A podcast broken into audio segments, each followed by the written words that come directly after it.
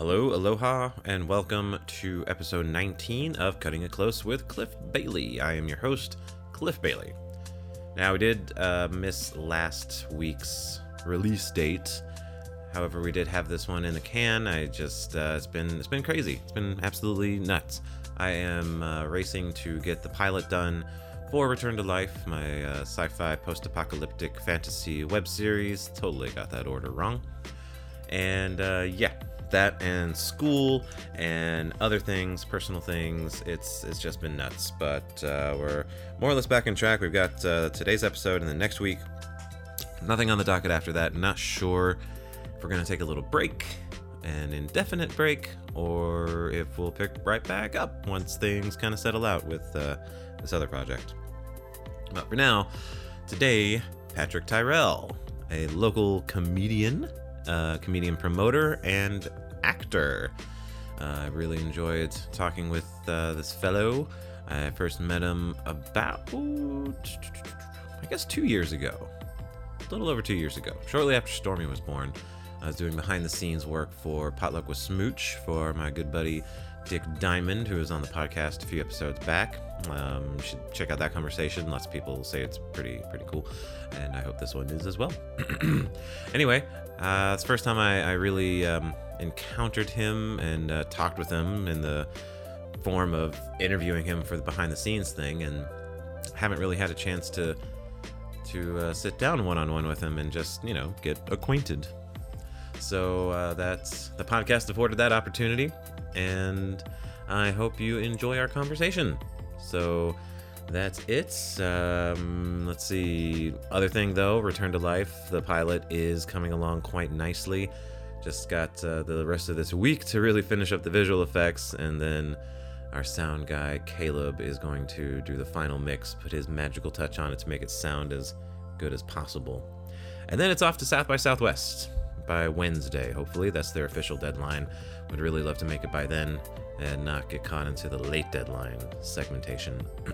but it's very exciting. It's coming along quite well, getting great feedback and uh, good criticisms from folks, helping to sharpen it and make it the best it can possibly be. So it's been a bit stressful, but uh, great. So, anyway, back to the task in hand. Episode 19 Cutting It Close with Cliff Bailey and Patrick Tyrrell.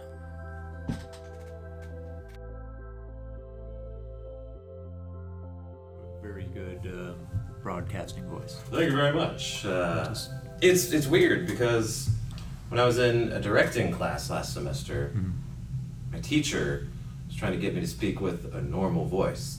He said, "You're talking in an announcey voice. I need you to talk in your normal voice." I'm like, "This is my normal voice." Slightly exaggerated right there, but Sure, sure. um, yeah. Um, so yeah, we're going. Everything's going. We seem to be at a good level. We're gonna turn the gain down. Is that going down? That's going down. Okay, great. I, I can't see. That's Talking- you're talking to Speaking yourself or rhetorically your to computer. myself, Okay. Yes. um, and yeah, yeah, we'll get this little guy going here because I like to.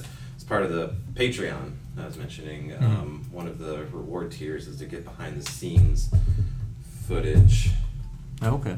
Uh, That's one of the bonuses is Yes. seeing our faces. yes, Lucky them.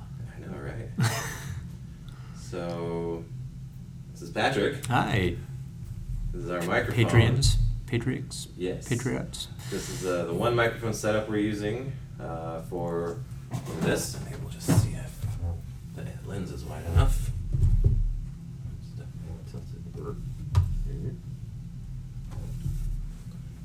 Drilling! Cool! Nice. And Hi, everybody. Well, you can't sit back. You're gonna have to Yeah. lean in Oh, yeah. for everybody to see. in. Probably hear you better. Yeah, that too. Uh, so yeah, okay. So we're talking about um, you. You retired from Marines. I did. Okay, I was inferring that actually. We didn't talk about it. Um, so okay, um, shoot.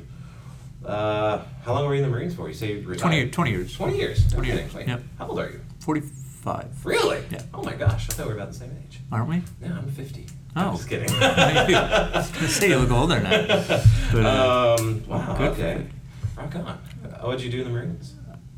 Uh, the last couple of years before I retired, I was an athletic reconditioning coordinator for. Okay. Uh, so basically, anybody who ended up with the Wounded Warriors, I helped them find and find some kind of a sport that they enjoyed doing Nice. and made them do it. Awesome. And uh, until they didn't like it anymore, Mhm. that's what Marines do. Yeah. And uh, before that, I was uh, with the infantry. Mhm. I was, uh, a couple of tours in Iraq with the infantry, and I was artillery for my first uh, 15 or so years. Wow. Okay. Uh, and so, did you join right out of high school or college? No, no, I um, I joined when I was 20, almost 21. Okay. Uh, I didn't graduate high school. Okay. I left a little bit early because uh, you know the parents on the farm, Hmm. and uh, no, that's not true. Oh. That's, uh, that's uh, I just wasn't uh, very interested in school. Huh. So uh, everybody thought it would be better for me to work.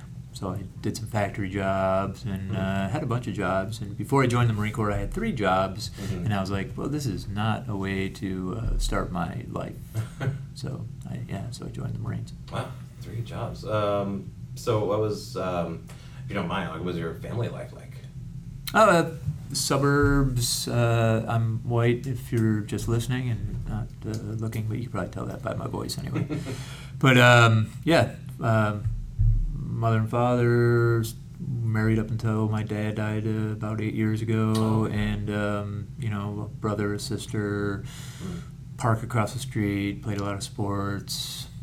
Um, all my I'm from Rochester, New York, so Wow, okay. nobody left Rochester, New York. I was like one of the first people. Like my everybody in my immediate and extended family were all within miles of each other, and we you know celebrated Thanksgiving and Christmas and everything all together, and cool. everybody was happy. And Yeah.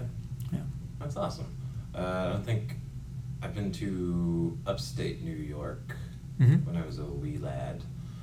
Rochester sounds familiar. I think I had a friend who lived there and moved to North Carolina. that would be when I was a impossible. Oh yeah. Uh, like I said, I'm the only one that's escaped. oh okay. No, uh, Rochester's was great growing up. It Mm. was uh, like a blue collar town. Um, a lot of uh, GM and Kodak and Xerox and uh, middle, middle management and blue collar workers there. So You had three jobs. yeah, they weren't. I mean, I worked at Wendy's. I worked at Sears selling sporting goods, and I had my own company where I um, would go around to uh, places on Lake Ontario and try and set up um, where sailboats would come in and they would uh, make party packages. Like sailboats would come in and they would um, have a di- sailing and dining experience, and I would get commission off of that. Your own company, so you, you started it, That was like a or yeah, yeah. I started. It was called Sail Experience, that's cool. and uh, I would get commission off both ends of the the dining end and the sailing end. this is when you were in high school. Uh, after I got out, so I After you got out, was okay. like 18, 19. Okay. I also um, there was this really good deal that this company gave. It's kind of like Groupon before Groupon, Okay. and they would offer this bunch of uh, oil changes and alignments and everything else for like this really good price. Mhm. And I was like, oh, that sounds like such a great deal. Mm. How about if you give me commission uh, if I sell those for you? Mhm. And they they thought it was a good idea. I thought it was a good idea. The people uh, that I was selling it to did not think it was a good idea because Oh. nobody bought them. Oh. uh, because I was an 18 year old kid who was Mm. going door to door trying to sell them, and it probably looked like a scam. But Mm. yeah. What motivated you to do that? Because that takes initiative. money. Okay. Oh well, I've always been um, entrepreneurial, Yeah. uh, trying to look at ways to uh, make money. Okay. Um, and if I found a way to, that I thought would make money and uh, it didn't cost me too much, Mhm. or you know, uh, very little investment, then uh, I would try it. That's awesome. And that, uh, I guess, well, were you able to carry that through uh, your experience in the Marines? Or did that kind of take a side? It, uh, it, it did because, uh, of course, the Marines have their policies and procedures, so Mhm. straying too far away from those was uh, often frowned upon. But Sure. there's always um, there's always a better way to do some things, Mhm. and uh, if you if you're looking at a different angle, which I think me, uh, that's what comedy is, is kind of just looking at life through a different angle. So Uh-huh. um, I think I've always done that, and uh, both entrepreneurially and uh, comedically, and just I don't know. I think it's made me a, a happier person. Mhm. So yeah, comedy. How did you get into that? How long have you been doing it? So I think I started in 2012. Okay, six years ago. and I went to a bar with a, a another Marine friend of mine, Mhm. and there was a comedy show that was happening right outside where we were sitting, and they tried to put curtains in the way so that it would be exclusive and Oh, nobody okay. else would be able to see it outside. It was a big bar, Mm. um, and we were just outside, but we could see everything inside there. We weren't front row by, by far, but we can see the comedians and we can hear the comedians. Mhm. Um, and they tried to charge us five bucks to, to watch them. And uh, so we would t- we'd still have a conversation, but we'd look over at some of the comedians every once in a while and listen to them. There wasn't much of an audience. There was like five people in the audience, and w- the comedians were absolutely horrible. And um, I said, well, if if that's the bar, Mhm. you know, I could at least be not funny. Yeah. So. So that's uh, so I asked where they asked where they uh, performed at and found out where an open mic was and went and checked it out the next week. Mhm. Um, got yelled at by one of the comedians for not smiling or laughing, and I was like, "Oh, Really? sorry." Uh, I'm, a, I'm a, and I said uh, my excuse was I, I was I'm a Marine, so I, it's hard to make me laugh. But Mhm. uh, in all honesty, wasn't funny. Right. So, uh, so I wrote some jokes and uh, got on stage and found it to be very natural. Nice. And uh, some of my jokes went over pretty well, well enough for me to keep going. Yeah. That's awesome. Uh, have you? I mean, so that was that was your moment of inspiration to take action. But has it been kind of uh, has it been something you've you've been into your whole life? Would you say? Like, um, I guess what I'm getting around to saying is, uh, I don't know what I'm around to saying. So the ter- t- my family's sense of humor is kind of uh, kind of stuck with me. Like Okay. my, my father and my, my grandfather and my aunt and uncles on the Tyrrell side have Mm. always had kind of a, uh, a decent personality. If you ask the Tyrrells, if you Mhm. ask other people like their spouses or whatever, maybe not so much. But um, I, I've always loved stand up. Uh, w- when I was younger and uh, Comedy Central first came out, it was all stand up comedy, just Mhm. little bits of stand up. Do you remember that? I, I, I, I didn't I didn't get into it until um, early '90s when we had cable. Okay.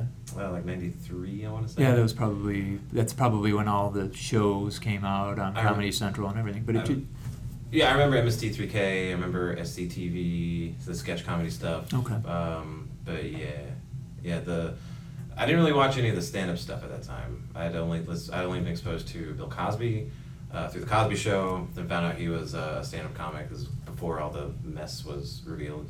Um, and some Richard Pryor okay. because he was in Superman 3. I found out he was a stand up comic, but never actually watched any of it, I think.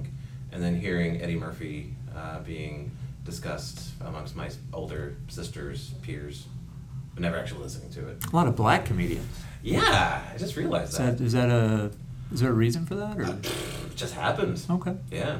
So. huh, Well, they were very popular at the time, and you knew they were comedians. I think the Yeah, the was- white comedians that had shows hmm probably just thought they were actors. Well, I like, uh, yeah, I guess so. Uh, I remember digging Steve Martin on some old SNL stuff, and I, I didn't quite.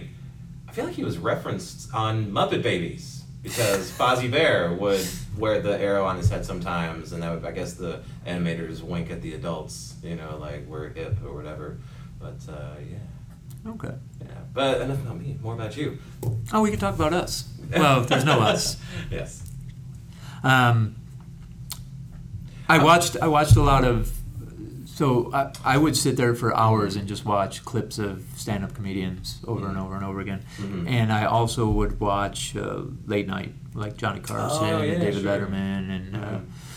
uh, um, those dudes. And I they had their monologues in the beginning, which was Mhm. basically just a stand-up comedy act. Right.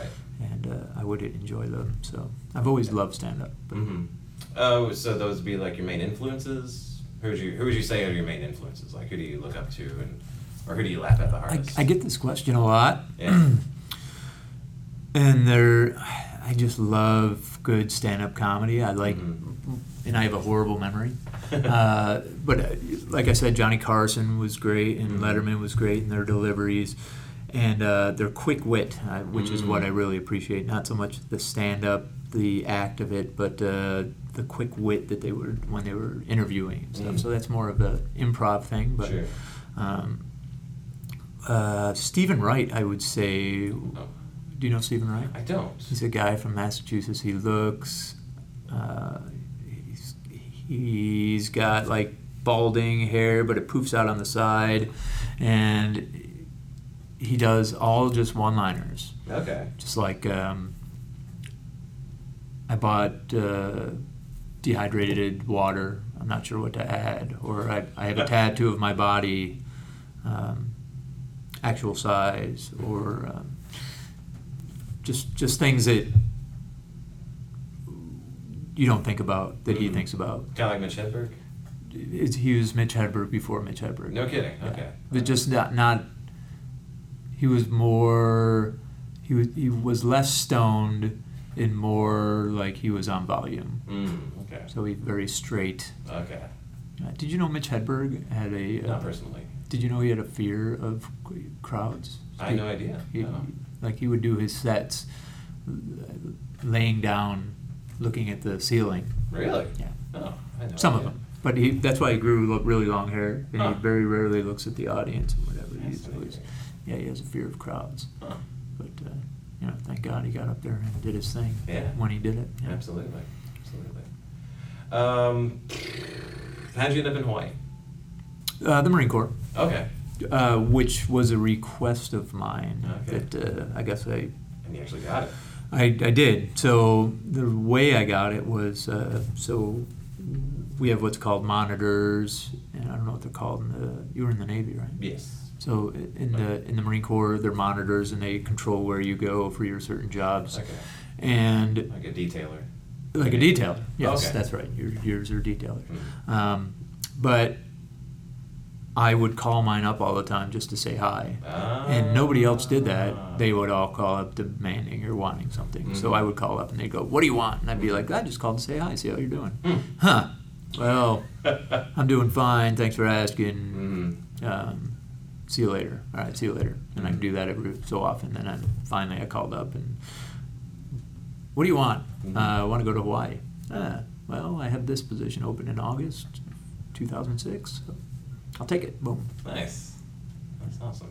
Um, you seem too smart to be a Marine. Oh, thank you. thank you. And I'm not smart. I at- feel weird at taking all. digs like that. I feel like I was that was obligatory because everyone makes fun of them. Every all the branches make fun of each other, but Right. I don't know. I feel ah, that's just not me. I don't know. Unless It I- came from somewhere. well, it came from somewhere because You have it written down. the- no. yeah. it's written down Um, right there. You've seen two all, smart all people. of um, uh, uh, the the way I got into the Navy was an old family friend who was in the Marines, like back in Vietnam during the, the, the war. Um, recommended it to me because I was at a low point in my life, and he was like, Okay. join join the military. Maybe not the Marines though. And I was like, okay. So I looked at, at the other branches and landed on Navy. So from time to time, he, whenever I'm back in North Carolina, he's he likes to take little digs, like you know, oh, where's your ice cream scoop, and you know that kind of thing. what branch was he in? Marines. Oh, okay. Yeah, he was a Marine. But he, he didn't recommend the Marines. uh, He said everything but the Marines. Yeah, pretty much. Okay. and I was okay with that. But um, I almost joined the Navy oh, okay. back in the Gulf War. No my, kidding. my buddy was in the Navy, and I was like, again, I wasn't doing anything, Mhm. whatever, and uh, didn't have much to do or much to think about. So I was like, ah, maybe I'll join the Navy. First and Gulf then War? I, yeah, Okay. yeah, Yeah. first Gulf War. Ninety three, right? Uh, it must have been before '91 91. Okay. because I joined in '93. Oh, okay. So yeah, I think it was '91. Mm, excuse me. And I was like, oh, I think I'll join the Navy. And I was like, eh. I didn't think about it long, but I Mm. thought about it. hmm Um, what made you choose? Yeah, what made you choose the Marines over any of the other branches? They were supposedly the hardest. Okay. I was pretty uh, athletic and Mhm. whatever. I What a thought I- challenge. yeah. Right on. Uh, and they're- I, like I said, I'm not very smart, and I knew Marines weren't very smart. And I thought I could fit right in. Um, yeah, I felt like like because when I was a kid, this guy like he I, I looked up to him because he didn't, he didn't make a big deal out of himself being one, but like he had I don't know if it was PTSD, but you couldn't sneak up on him. Like you couldn't do like a little like boom, Right. You know, because kill you. he basically Yeah. yeah. But um, I remember going on a family trip with their family to the beach. He broke up a fight between these two dudes behind a laundromat. I was like, wow, he can do anything. He's a Marine. So I always looked up to them. And if I had, if I had joined at a much younger age, because I joined when I was 31, um, I probably would have gone for that or the Army. And just in my experience with the branches, I feel like if I had gone with the Army when I joined the Navy, then I might have wound up doing that as a career because, and I don't see that as necessarily a good thing. Um, I'm starting to talk out of my ass now. Um, just, just the, the, I feel like I, I'm just gonna stop it right there. I'm, I'm not, I don't know. I'm just, blah. Well, the the thing about a career in the military Yeah. is I'm done. Yeah, you made it.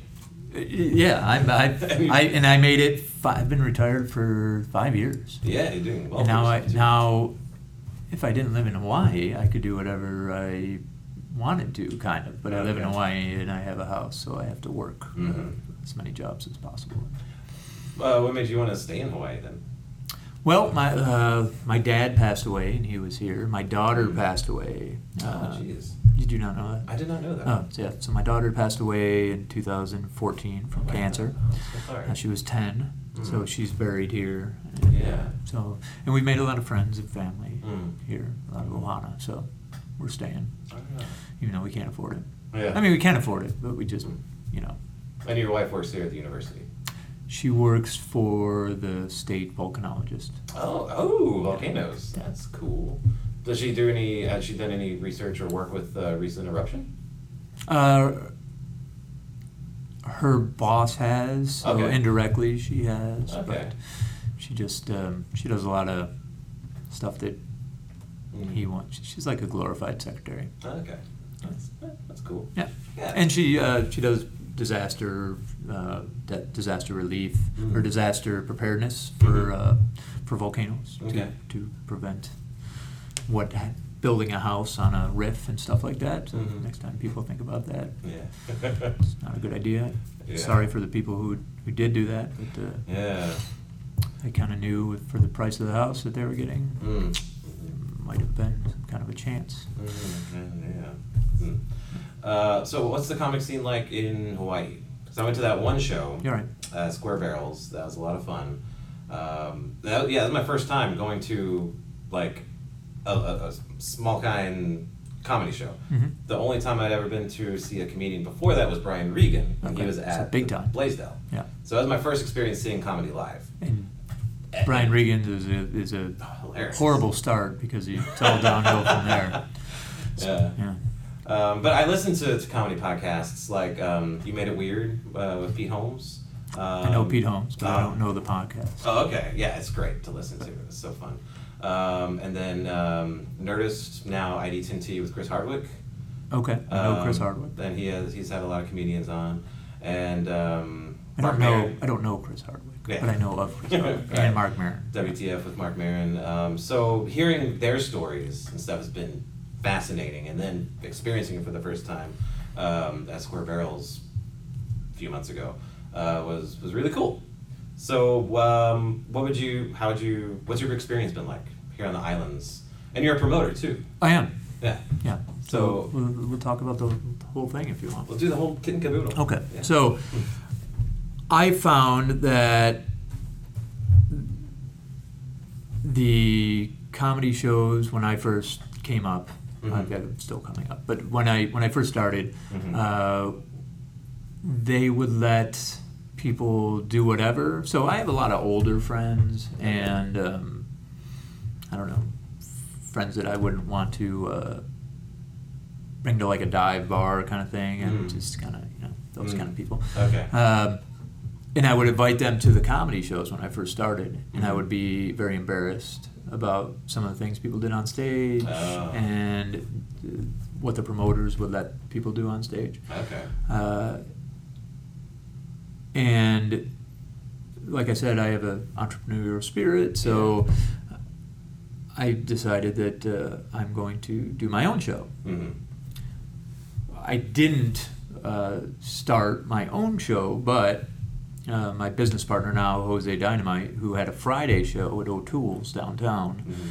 said, "Hey, they want me to do a Wednesday show. I like your comedy. I kind of like the way your head, you know, is, is put on correctly. Mm-hmm. Uh, would you like to do this show with me? We'll be partners." And I, and I said, "Yeah, sure. Let's." And we both had uh, the same vision as far as what we want in a comedy show. Mm-hmm. And uh, when he started his Friday show, he said, "I kind of want to do." He invited me to, to be on the uh, uh, the first uh, first one and everything. He, he wanted it to be clean comedy, Mm-hmm. and that worked for a couple weeks. And then we invited this other guy on, and he wasn't clean, even though we asked him to be, or he asked him to be. It wasn't my show, but uh, but he got a lot of laughs. Why clean comedy specifically?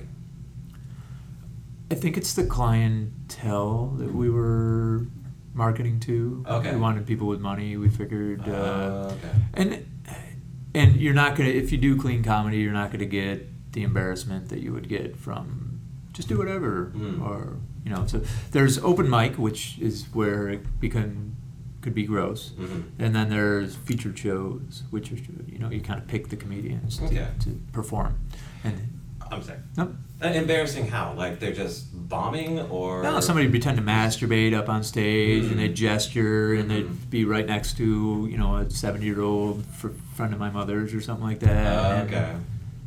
Gotcha. You know, and, Yeah. and that kind of, and you're in the back going, "Oh, geez. I, I apologize," and everything else, and then they'd Uh-huh. come back and be like, "That guy was gross," and Mhm. you know, people would, uh, girls uh, would you know be talking about their vaginas and Mhm. stuff like that. So I decided a long time ago I was going to do clean comedy. So. Okay.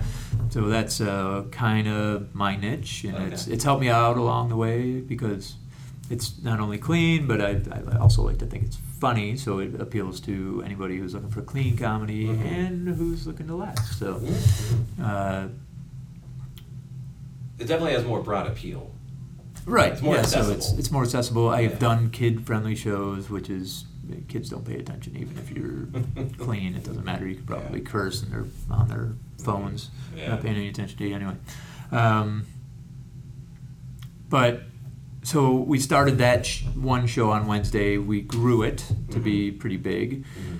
Uh, I went to school at Argosy University, which is downtown, and we would go and have a beer at Square Barrels every once in once in a while. And the, the owner found out that I did comedy, and he uh, he asked if we do comedy at his spot. I took a look at the room. I wasn't too impressed with the room and how it was laid out, so I said no. He kept asking. Mhm. Um, we said, okay, we'll do it. This is what we need. And he goes, okay, okay, okay. And we're like, all right, we'll give it a shot. So we started last November, and that's been a, a huge hit. It's at Square Barrels on Thursday nights Mm. uh, downtown. It's got so my Wednesday show has it's really easy to find, Mm. but it has horrible parking. Ah. My Thursday show it has great parking, but it's really hard to find. Yes. So that's uh, that's kind of a pain. And then just recently, in April, we started a show on Tuesday, Mm. which is just an open mic. Okay. So we, like I said, I, I didn't really, I don't really like open mics Mhm. because you're asking for anything. Mhm. You know, you don't want to, you don't want to limit the comedian's ability to express themselves. I guess is would be the politically correct way of putting it. Mhm. But we've had to stop comedians from doing stuff or Really? Like in the middle of their yeah, like taking start taking the clothes off or Oh, something, wow. and uh, like you got to yell from the back of the room, and uh, or they'll get off stage and you're like, no, you can't pretend the you know, we don't want a cucumber on stage and you're pretending it's a, a dildo or something like that. and You're putting a condom on it. That's just that's not the kind of comedy we want here. Okay. So we've we've had to stop a couple. We've lost a few comedians because of that. We also don't like when uh, comedians come up and do somebody else's material. That's Oh, kind of a huge no Of no in the scene. But um, Yeah, plagiarism.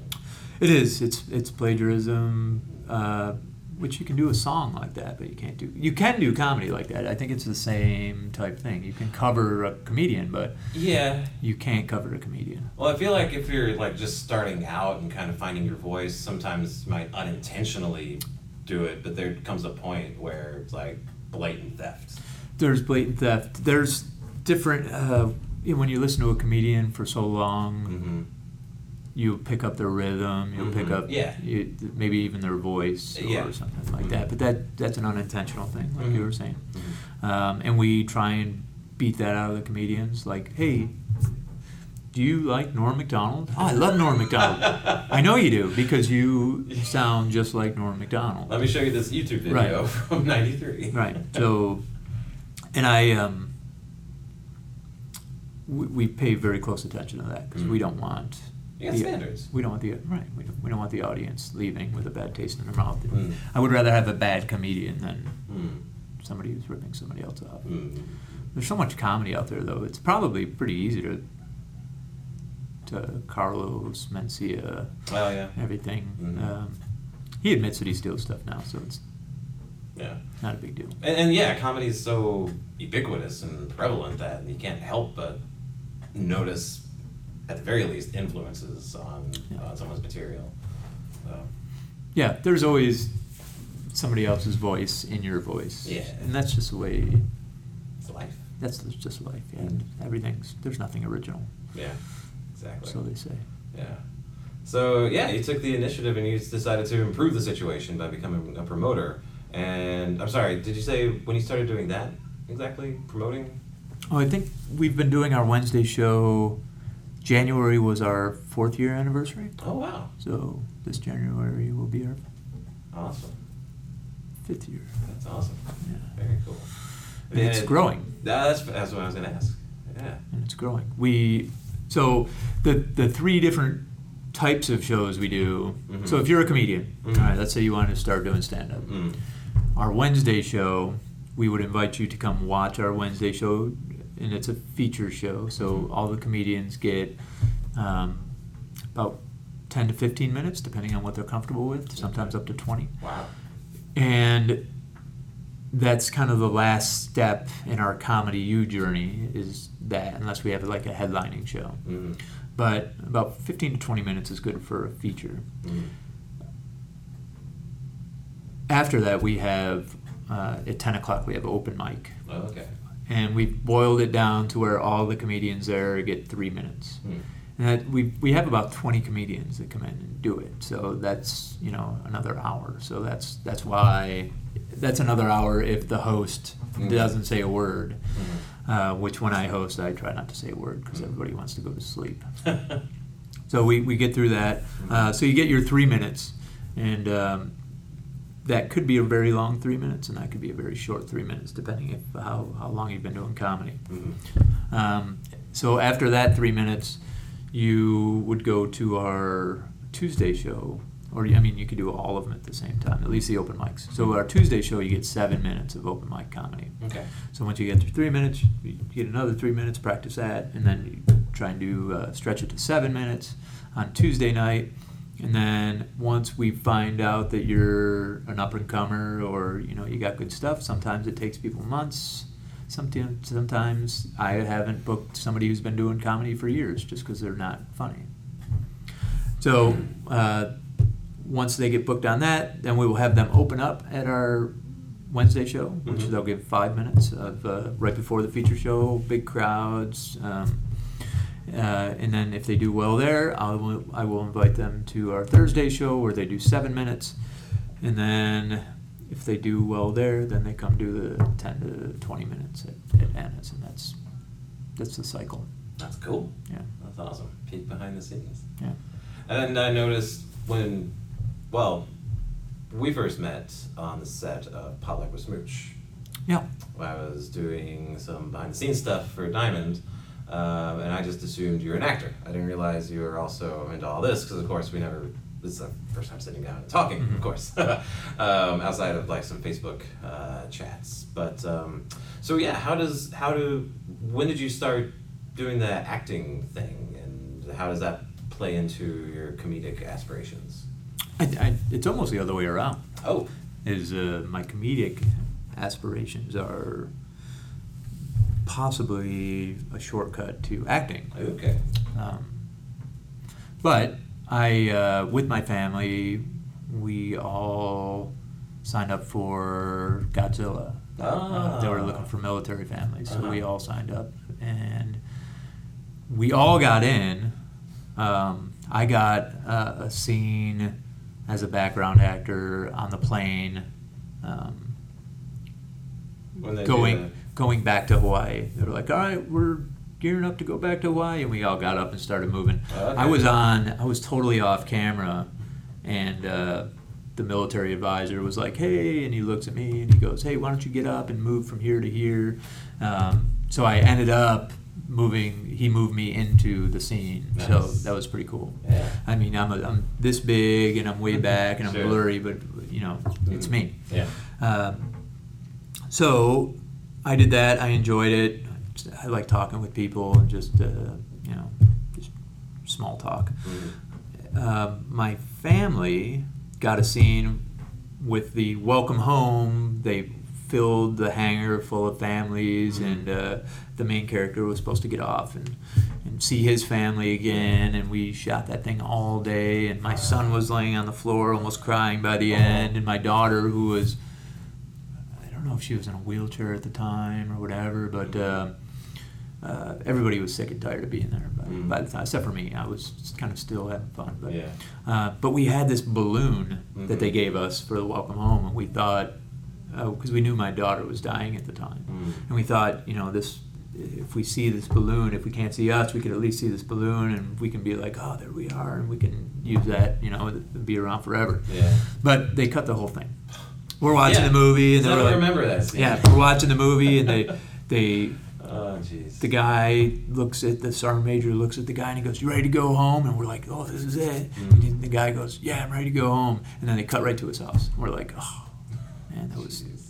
300 people or whatever Mhm. for a whole day." Yeah. God, these people got money. Mm-hmm. Just throwing it away, psh, cutting room floor. So, um, so then I signed up to do King Kong. I think. was yeah. the next one. I I remember you, hearing you talk about that. Oh, I think I signed up for Aloha. Oh, okay. So I signed up for Aloha. I got the welcome back. I do a lot of welcome backs. Um, the Very welcome cool. home when uh, Bradley Cooper comes in and they have the uh, the opening of they were opening up something. They um, cutting the ribbon on something. yeah. And I told the lady, who was a British lady who was working casting, I said, uh, I'm a Marine. Mm. And she goes, Would a Marine be at, at a naval base uh, opening? And I said, Mm. Yeah.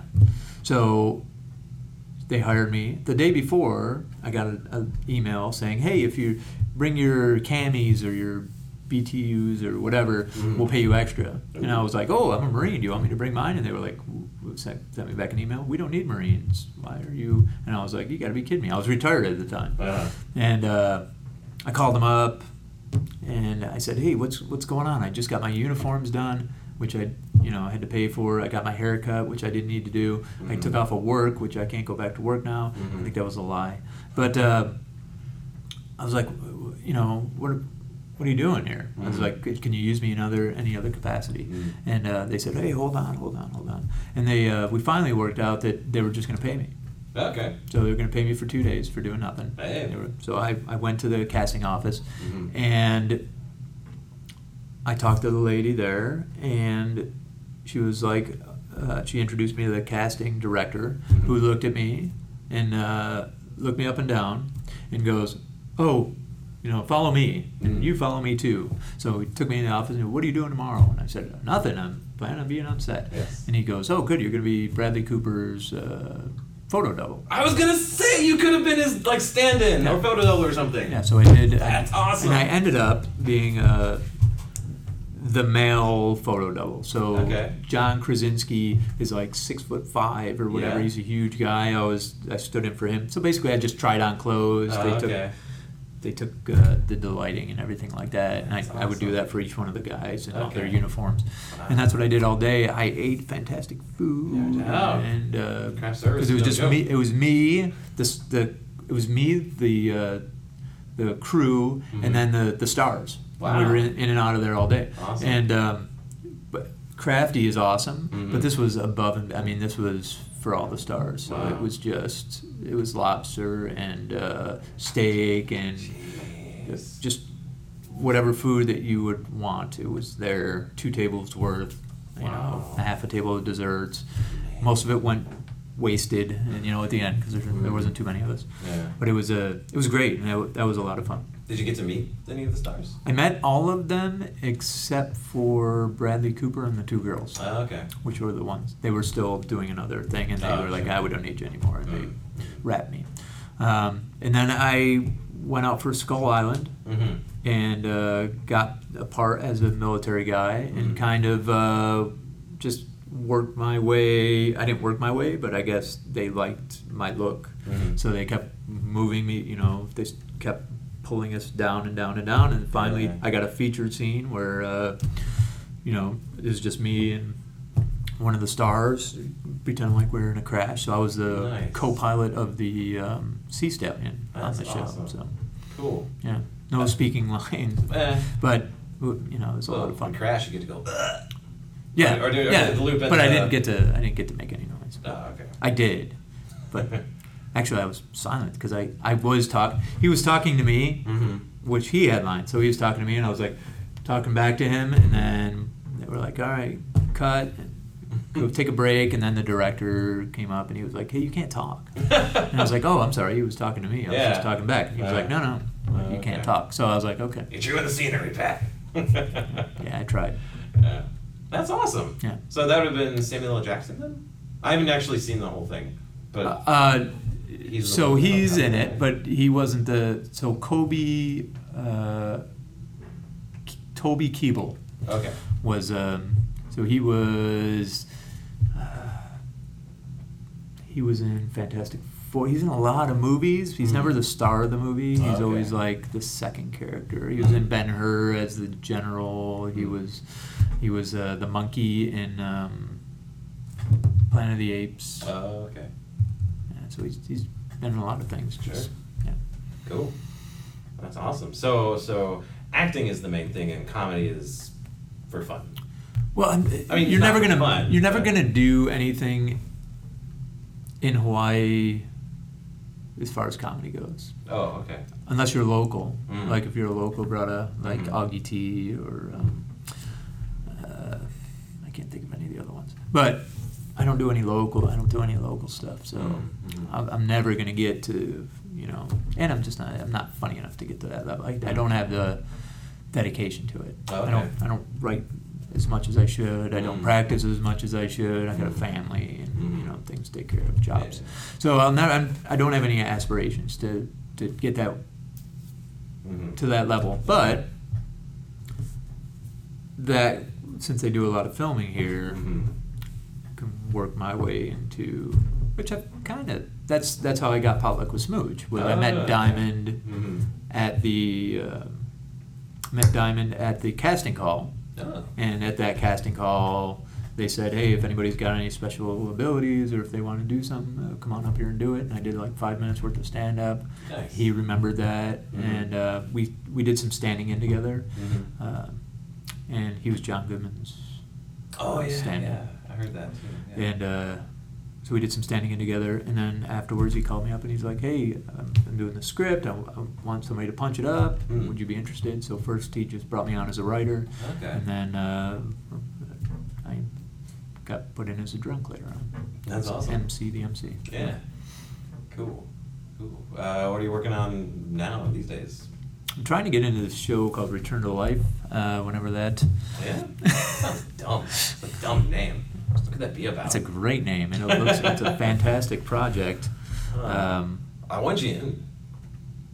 yeah. We're, we're, we're gonna try to shop talk Yeah. here, but we're gonna try to shoot in March, February, Oh, okay. March, April. Shoot some more. So yeah, Great. be in touch. That's awesome. Yeah. It's here live, recorded Yes. for everybody to hear. I want everyone to be in it. That's the thing. There you But, go. I mean, See like, how that happens? getting Everybody. So now I'm just one of Everybody. everybody. You too, for five dollars or more a month, can be listed in the credits. Yeah. Yeah. Podcast credits. yes, yes. Um, No, it's uh, that that looks fantastic. That's kind of the genre that I enjoy. oh, no kidding. Yeah, not so much the science. Is it what would you consider it? Fantasy or It's sci-fi? Or I, I commonly pitch to folks as a post-apocalyptic sci-fi fantasy. okay, So- I like it. That sounds good. like Mad Max by way of Narnia with The Walking Dead. Yeah, yeah, I like the. Uh, I Although like it all. I like it all. Walking Dead isn't super accurate. It's more like because you know Walking Dead is the walkers and they're slow, but these these creatures are more like the 28 days later uh, Okay. zombies. Ooh. But I don't feel like I don't know if people would I don't know if that would resonate with as many people because that's that's kind of older. Everyone knows The Walking Dead, Right. But uh, or the Dawn of the Dead zombies even because that was the first movie where they had running zombies, wasn't it? Dawn of the Dead. Yeah, the remake in two thousand. I don't I think I've I don't heard know. that. I don't want. I I don't know don't watch a lot of shows that end with dead. Oh yeah. Yeah, The Walking Dead. I, and I stopped stopped watching that because they s Mhm. it started getting like they started making the zombies more like uh, at first they just kill them, but Oh, then okay. then they started like. Let's tell you how gross we can make this. Ah. pop their eye out and make Uh-huh. squishing noises and Mhm. yeah. Yeah. So I was I think. I watched up through the first three seasons, and then quit. I think that's That's depressing. yeah it's Kind of depressing. yeah. Um, I love Shaun of the Dead, the film. I don't know if I know that one. Is that a Oh. Movie? No. Um, eh, you know Simon Pegg and Nick Frost. No. Uh, uh, it's a British movie. It came out in 2000, mid 2000s, I want to say. I know Shaun the Sheep. There is Shaun the Sheep. Yes. It's not He's same. delightful, but no, not the same. Okay. You should check it out. It's hilarious. Shaun of the Dead. Oh, it's Uh, hilarious. Yes. Yeah, it's a romantic comedy with zombies. Is the All right.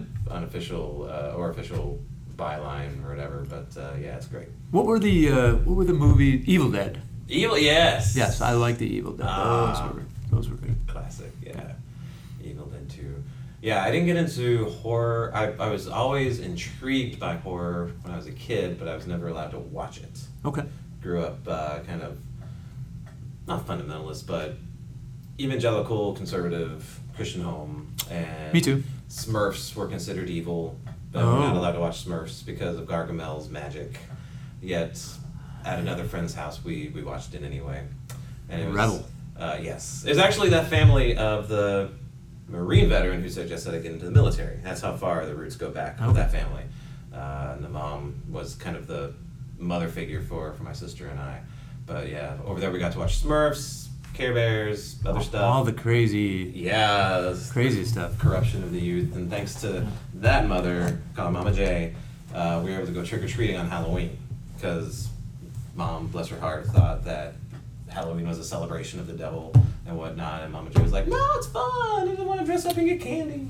So, yeah, My mom was kind of the same way. uh, okay. We- So we were Catholic, but she was like a Mm. born again Christian, so she Okay. would speak in tongues or Ooh, charismatic. Uh, and looking back at some of the lyrics that she was upset about, like I guess it was that's generational. Because I remember the Beatles used to be like a. Cra- Oh, I don't remember the Beatles being crazy, but I remember stories that people couldn't couldn't listen to the Beatles because of the, Mhm. and you know I listen to Motley Crue now and I'm like, Mm. really? Yeah. Are they the ones that did "Shout at the Devil"? Yeah, they did. Okay. That's like the only song that even yeah. is remotely threatening. But uh, yeah, there was that whole thing in the '80s about um, Hell's Bells, um, rock and roll, like the the throwing up the sign of the devil. Yeah, yeah, yeah. Um, that kind of thing. Big uh, Satan fear. So we we had um, we had tight pants like they have now Okay. back in the '80s, Yes. and um, Well, now they're skinny jeans. Skinny jeans, but tight pants, skinny jeans. But uh, I took we took a family portrait, and I put my hand in my pocket, but the only thing that would fit in my pocket were two fingers. So I put the two middle fingers in there, and it was Okay. totally uh, subconscious and uh, no point behind it or whatever. So it looked like the the sign of the devil, Uh-huh. even though it, it was more like a That's, that's, I love you in sign that's not. I love you in sign language because Yeah. my thumb was sticking out. Uh-huh. But when they got the pictures back, my mom was so upset because she thought I was throwing the devil signs and everything like that. I'm like, ah, you know what? I'm not even that smart to leave subliminal messages for people. Mhm. Yeah. Um, my sister got the brunt of the uh, discipline, I guess, in that regard. Because she, you know, she's four years older than me, so she was into rock and whatever. And I remember my mom confiscating her Def Leppard Oh, no. cassettes and stuff, and they had shouting matches or whatever. And I was like, oh, I'm just over here listening to oldies. And Yeah, no sugar being poured on her. no, sir. Uh, but then things lightened up eventually, and I just started thinking for myself at some point. yeah, yeah, yeah, me too. Yeah. So, um, so where do you fall on that now? Do you still go to church, or still believe, pray, or? I don't go to church. Mhm. Uh, I don't. We pray Mhm. at night with my son, and Mhm. that's. Uh, but we say prayers, Mhm. and we sing songs, and that's That's about nice. it. Yeah, and that's more of a spending time with my son more than it Yeah. is anything else. What do you like? Do you do you still? What do you believe? If you don't mind, just blatant. I don't know how to subtly or Nope, gracefully nope. ask it. Uh, I believe that you die. hmm That's it. That's it. Okay. Yeah, Yeah. I can dig it. Maybe become a flower if you're lucky, or Sure. you know, help a flower grow. Uh, have you heard about the thing where you can be planted in this kind of pod thing and grow into Grow a tree. Yeah. Yes. I think that's a great idea. Yeah, Maybe that's how the Ents evolved in Lord of the Rings. Could be. Yeah. You have to be a big, big person. yes. But no, I don't even think that. Okay. So that's it. Just, just lights out and lived a good life. Yep. Let let let other people take care of. Uh, Mm. What comes after? Yeah. Yeah. Yeah, it's been something I've that I, I talk about a lot on the episodes. I'm trying to think of new ways to talk about it, but um, so I went through a cycle like you know in um, in my first like spiritual experience in high school where I like you know felt the love of Jesus and all that, and then went through the whole thing about. Uh, legalism and trying to be a good person versus being accepted as a good person just being fine with being who I was Hmm. and that window has run its course over the last, Jesus, maybe 20 years or so. Um, and then I took an anthropology course. Well, actually, like what really like, at uh, Pearl Jam. um, I don't get it, but I know the band. Okay. I think that's one of their album titles. Oh, anthropology. I think so. Oh, okay, and there's a boutique anthropologie that my wife likes to shop at sometimes. Very expensive. Oh, okay. Yeah. Portuguese shop. Uh, Intra Portuguese. Couldn't tell you. No. Ah, yes, some local stuff. Yeah. Um. Anyway, what was I saying? Uh. There's a point to this. I ended up taking an anthropology course, and it, it, it was at the point where I started to accept evolution. And, and you know, it wasn't like I ever rejected it in high school, of course. You know, like it's just a theory, you know, intelligent design, yada yada yada. Because that's when I was really in full on Jesus on fire mode, and then started falling off in college because I got out of that environment, and then been up and down, up and down. And um, this is the first time I actually took a dedicated class like this in in an, in an open mind Mhm. type setting, and just learning about the the fossil record, um, what scientists know, what they don't know, what they're willing to say they don't know, but they think this is what happened. It's just like wow, okay, and then it's went totally like um, materialist. Is that the word? But um, trying trying like you know kind of like what. Realistic? Realistic, yeah. like like this is it. Like it's like it's just a, a belief system that we came up with, and all that, and you know, and and I've come back around where, you know, I've had experiences, and I don't want to just totally discount them. Mhm. Um, even if they were, even if you know, even if it is all just chemicals in our brain, you know, okay, that's cool. Um, I still like to think there is something more, you know. And that that's that's just me. I'm not gonna I'm not gonna say Right. anyone should believe that. Like I, I I think whatever as long as you're not into impeding on someone else's life Yep. or in, in any way, you know, like saying you ought to or you know forcefully making people do stuff. You know, that's no. But um, yeah, I don't know. I don't know. It's, whatever I think whatever makes it so that you're a good person. If you need religion to tell you that Mhm. you thou shalt not kill, Mhm. and you're worried that you'll go to hell, if Mhm. that's fine. If you're if you don't need that, Mhm. that's fine. If uh, and if God, if there was a God Mhm. or whoever, and you go to heaven and He says, you know what, you didn't pray to me, Yeah. so I'm not going to let you up here. Mm. Even though you lived a, a good life and you were kind to other people and you, you know, followed the commandments, even though you didn't do it in my name, Right. you know, then maybe uh, I don't want to be up there. That's kind of BS. Yeah. Yeah. Yeah. exactly. Because there's lots of people who go to church every week Mm-hmm. and don't follow any of this. uh, Yeah. You know. And rape kids. And yeah, Yeah. yeah, Yeah. yeah. Let's go right there. Yeah. well, To rape kids. it's this topic, But it's true. Yeah. Yeah. Um, not to be inappropriate, but um, yeah. Um, shoot, I was gonna follow that up with. Um, what? So you you prefer clean comedy? That's your niche. For me, For you, yeah. What's your opinion on like are there taboo topics for No. comedy? You don't think so? anything that's not funny. Hmm. So if if it's funny, Mm-hmm. then it's not taboo. Hmm. Hmm. Interesting. So I comedy is so subjective. So as a promoter, Mm-hmm. I have found the best way for me to find out if a comedian is good or not Mhm. is not to listen to them. Oh. So I so the room that you were in, Square Barrels, you know, there's a bar side of the room, and there's a we do a comedy in a like the dining area. Mm-hmm. I go into the bar area, Okay. and I don't listen to the comedians at all, and I listen to the audience. Oh. So I don't. So the comedian comes out. Oh, hey, did you did you hear my set? I had a great set. I said, yeah. A lot of people laughed, Mhm. or I didn't hear anybody laughing. A lot of people, a lot of comedians uh, think they have a good set, but nobody laughs. Yeah. They might have had the flow. They might have they might have felt really good, but nobody laughed. That's not a good set. Uh-huh. We're not here to make you feel better. Right. So um, I, I make myself little notes about how, how the audience laughed. Mhm. It, it it takes away from me trying to. Uh, I don't. If I wanted to help a comedian and listen to their set, maybe have throw in some ideas that I have, which Mhm. they may or may not uh, care about. But um, I can't do that because I don't listen to their sets. Mm-hmm. So I'm just back here, and uh, and that just helps me book Mm. the comedians because I found lots of comedians that I didn't think were funny at all, Mhm. but the audience did. Mm. So I'm just a jerk.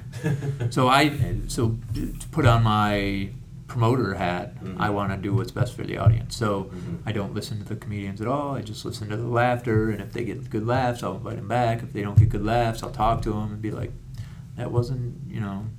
Mm. What, what did you do differently? Because. I've heard you get laughs before. That's why I booked you. Oh, I tried some new things. Don't do that. Uh, I didn't. I didn't book you to try new things. I booked you because you made the audience laugh, and something else you did. Go back to that, Okay. and we'll we'll let you try again because you got no laughs this time. If you get no laughs next time, Oh, okay. I won't. I mean, Yeah. Need butts in the it's, seats. it's a. I am a, I think a fair but, um, kind of a strict promoter. Mm. I don't, I don't book people because they're my friends. Yeah.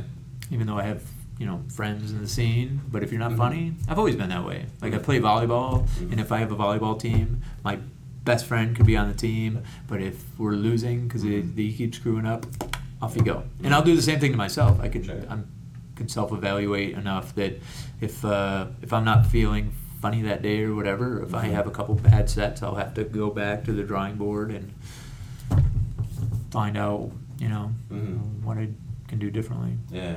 Well, that's great. Because it is a business. If you're just doing it for fun, It's a business. then Yeah. that stuff wouldn't matter. It's a small But- business, but Yeah. it's eventually going to be a bigger business. Oh, yeah.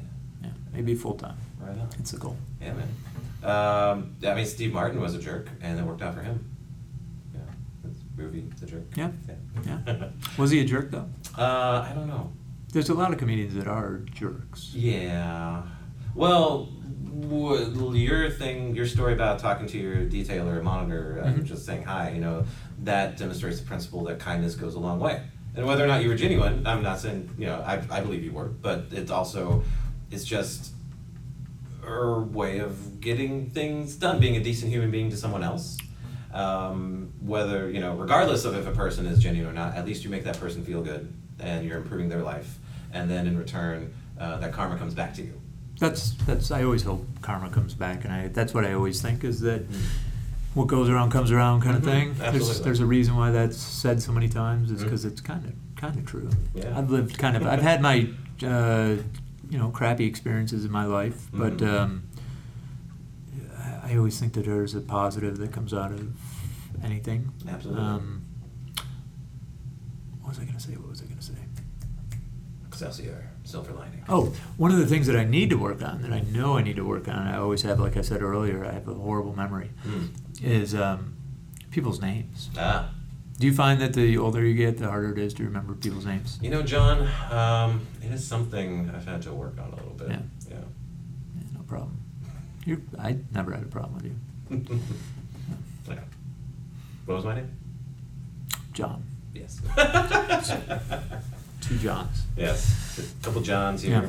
jacking their jaws. No, honestly, uh, I, it's it's the best way to alleviate that is to say the person's name. I guess what yeah. you talked to them. hmm Three times. Yeah. Three, three times for, for me, it takes more than three times because I'll say their name three times and then Mhm. ten minutes later I'll forget their name. Yeah. But, uh, It's more, um, I don't know what it is. It's kind of, I remember more of the experience than I do names, you know? I'm good with faces. Yeah, yeah. And like, I know you, man.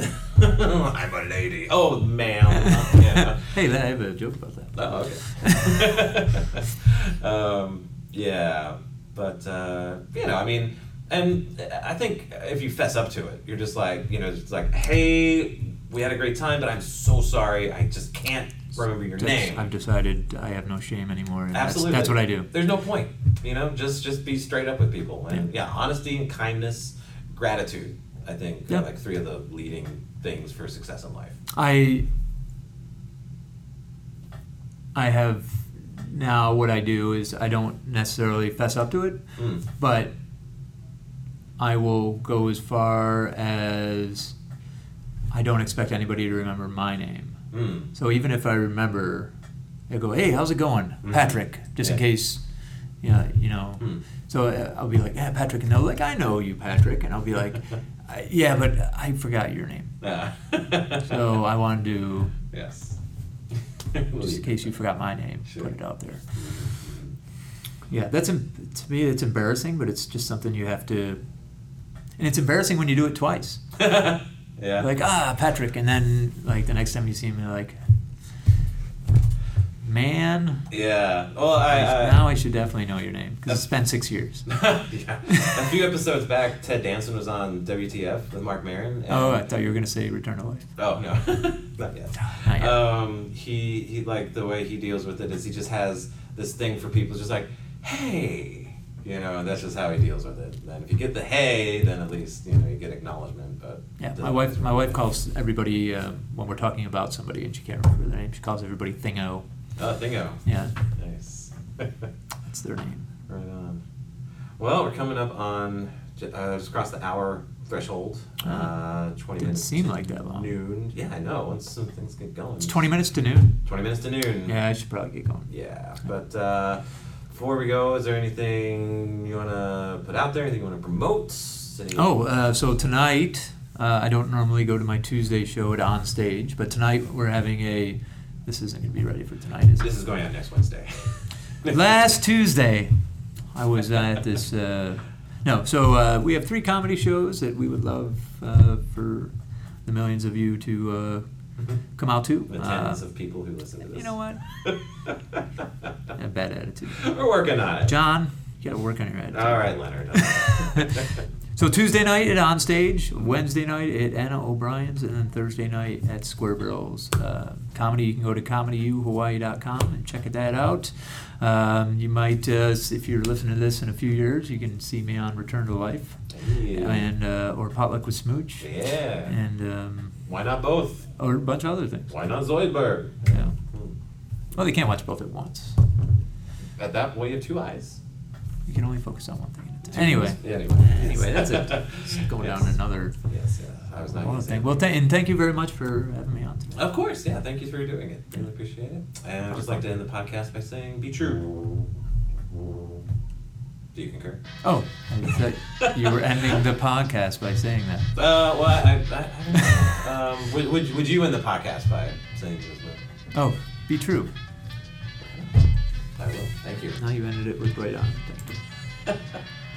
Just that.